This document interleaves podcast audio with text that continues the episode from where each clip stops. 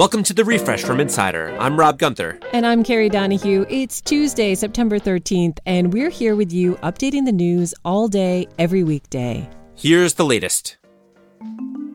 Twitter's former head of security, Peter Zatko, is testifying in front of the Senate Judiciary Committee today about his whistleblower complaint against the social network. Zatko likened the company to a door with no locks, saying that the lack of safeguards not only threatens millions of users, but even U.S. national security. It's not far fetched to say that an employee inside the company could take over the accounts of all of the senators in this room. Twitter has already dismissed Zatko's expected testimony, saying it'll be, quote, riddled with inaccuracies. CEO Parag Agrawal was invited to attend, but Senator Chuck Grassley says he declined because of ongoing litigation with Elon Musk. CNN and the New York Times are reporting that the Department of Justice has unleashed an onslaught of subpoenas to as many as 40 people in Trump's orbit related to its investigation into the January 6th insurrection.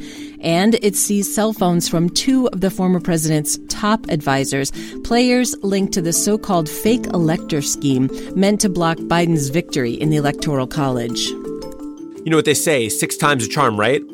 While some Republicans are scaling back their anti abortion stances ahead of the midterms, Senator Lindsey Graham is introducing a bill today that would ban abortions after 15 weeks nationwide. He's proposed this type of ban five other times, and every time it's failed. Republicans are already facing backlash against strict bans enacted in some states post Roe. And Graham, who's not even up for re election in November, does not have the filibuster proof support in the Senate he'd need for this to move forward. Go figure. Oh, mais non. French President Emmanuel Macron confirmed this morning that Jean Luc Godard, the groundbreaking film director behind the New Wave movement, has died. He was 91. Godard got his start as a film critic before stepping behind the camera for his breakout movie Breathless in 1960. It broke all film norms an improvised script, a constantly moving camera, and dramatic edits. The filmmaker continued to make genre bending films like his 1965 Alphaville, a science fiction neo noir. Godard is considered considered one of the most influential filmmakers of all time. The monthly consumer price report from the Labor Department is out today, and despite plummeting gas prices, inflation was up slightly in August. 0.1% is the headline number here, but expectations were that the numbers would have continued to moderate after July's report showed a slowdown. Prices for things like food, rent, and utilities are still accelerating upward. This report will likely support the Federal Reserve's expected rate hike later this month.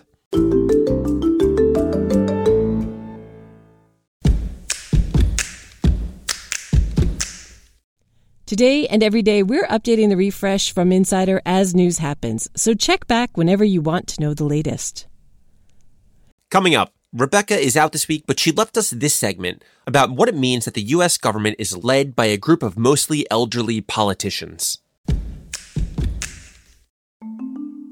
More trouble at Peloton. Two of its founders are leaving as the company tries to spin up its fortunes. John Foley and Hisao Kishi are making their exits at a time when its stock is down 90% from its January 2021 peak. In the last quarter, Peloton reported a net loss of $1.24 billion. Now the new board will be implementing a new strategy, including layoffs, price cuts, and making their programming compatible with competing products. Flying home for Thanksgiving or Christmas is going to be even more expensive this year. With more demand as the pandemic subsides, but less capacity on airlines, prices are soaring. Fare tracker Hopper is reporting a nearly 30% hike in prices for Christmas weekend compared to 2019. That's because problems like staff and plane shortages haven't gone away. So a domestic round trip ticket could set you back nearly 500 bucks. Your gift to your loved ones might just have to be, well, you. It wasn't the smoothest of flights for one of Jeff Bezos' rockets on Monday. Not even a minute after its launch in Florida, the Blue Origin ship burst into flames and crashed back to Earth. Thankfully, no one was on board, but it was the same system used to fly actual passengers to the edge of space. Good news is the crew capsule full of experiments where people would have been successfully ejected and was flung to safety. The FAA has grounded the rocket while it investigates. TV's biggest stars, from Amanda Seyfried to Quinta Brunson, all came together for the Emmy Awards last night. The top prizes went to Succession, yay, for Best Drama Series, Ted Lasso, hooray, for Best Comedy, and The White Lotus, didn't see it yet, for Best Limited Series. But the most memorable speech of the night came when Abbott Elementary's Sheryl Lee Ralph won for Best Supporting Actress in a Comedy. I am a woman, There were no major upsets, no shocking moments, no slaps heard around the world, but there was a surprise appearance from the queen of TV, Oprah Winfrey. Oprah talked about what it takes to win the most coveted award in TV. Every nominee, every Emmy nominee tonight has been knocked down at some point, but you got back up. And that's why you're here. Football fans around the country let out a collective what the heck last night when the Denver Broncos absolutely blew it in the final minute of their 17 16 loss against the Seattle Seahawks. Rookie coach Nathaniel Hackett had a whole minute left in the game to score just one point for the win. Instead, Hackett let the clock run out. 40 seconds. Then he had his kicker go out there and try to score a 64 yard field goal. The league record is 66 yards, by the way. Not an easy kick. He missed.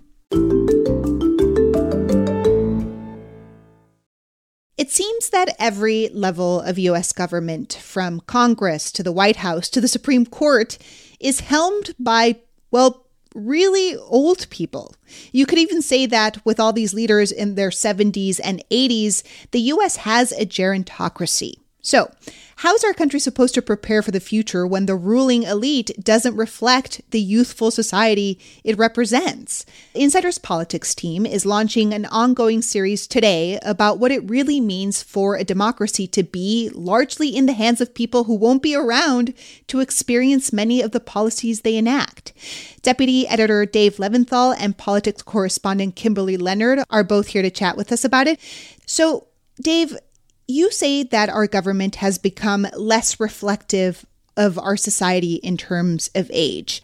Has it not always been this way? It's always been this way, but the gap has grown larger and larger as the years and the decades have passed. So, if you can consider that an American can vote at age 18, they're voting for a Congress right now that on the Senate side, the average age is about 63. On the House side, it's about 58. And effectively, since uh, World War II, this is the oldest Congress that we have had. And it's a Congress that is dealing with some incredibly youthful issues, if you will. Hmm. Congress is very much at the vanguard of tech policy and civil rights and social issues and energy consumption, climate change. And it's a heck of a lot easier to say, hey, drill, baby, drill when you're 80 or 85. And the stark reality is that you're not going to be around 50 years from now when the sea level may be rising, when the temperature may be two or three degrees on average higher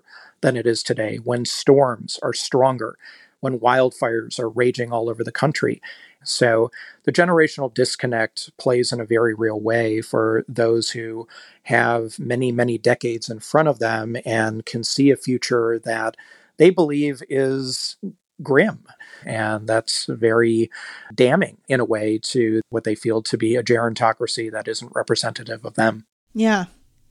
Kimberly, you've actually written about some of the ways the brain changes as it ages. So, what are some of the key differences you found between, say, the brain of a 70 year old and a 30 year old? We can really start by saying that, first of all, everyone ages differently. Uh, there are certainly people who can achieve things in their 80s that some people even younger can't imagine achieving. But having said that, there are generally speaking changes that come with age. The brain actually starts shrinking, sorry to tell everyone, in your 30s. And then the acceleration of the brain shrinking begins in your 60s. So there are changes that happen that people, you know, might be a little bit slower, might forget certain things on a day to day basis. That's a normal part of aging. When it becomes more of an issue in terms of your health is when you see a decline in cognitive functioning. And so because we don't have a lot of information about our elected officials, even our presidents, a lot of the sort of chatter about people's age is just speculation. Mm. And so that's what we're kind of left with. Kimberly, as a reporter, how did you go about covering this without falling into the trap of ageism? You know, in America, so much of the focus is on youth and on looking young and feeling young and acting young. And there isn't so much of an appreciation for getting older. And also, you know, at the end of the day, this comes down to the fact that people have a huge variety in how they age. And so it's really important not to make any assumptions. Um, and there are also positives that come with aging and positives that come with being in Congress or in a place of leadership for so long. You know, there's often chatter about when you get older, you become more wise. You have the ability to see the other perspective a little bit better than when you were younger. You might have more patience. So, a lot of the focus might be on the negative, but in talking to aging experts, they really tried to underscore the positives that come with aging and the things to celebrate. Hmm. Dave, do you ever see a world in which there's a mandatory retirement age for people in certain positions, like, say, the Supreme Court? So, in the United States, there's a mandatory retirement age for all sorts of different jobs. If you're a general in the Army, if you're a commercial airline pilot, for two examples. The one place where you don't have a mandatory retirement age, where you also don't have term limits, is in Congress.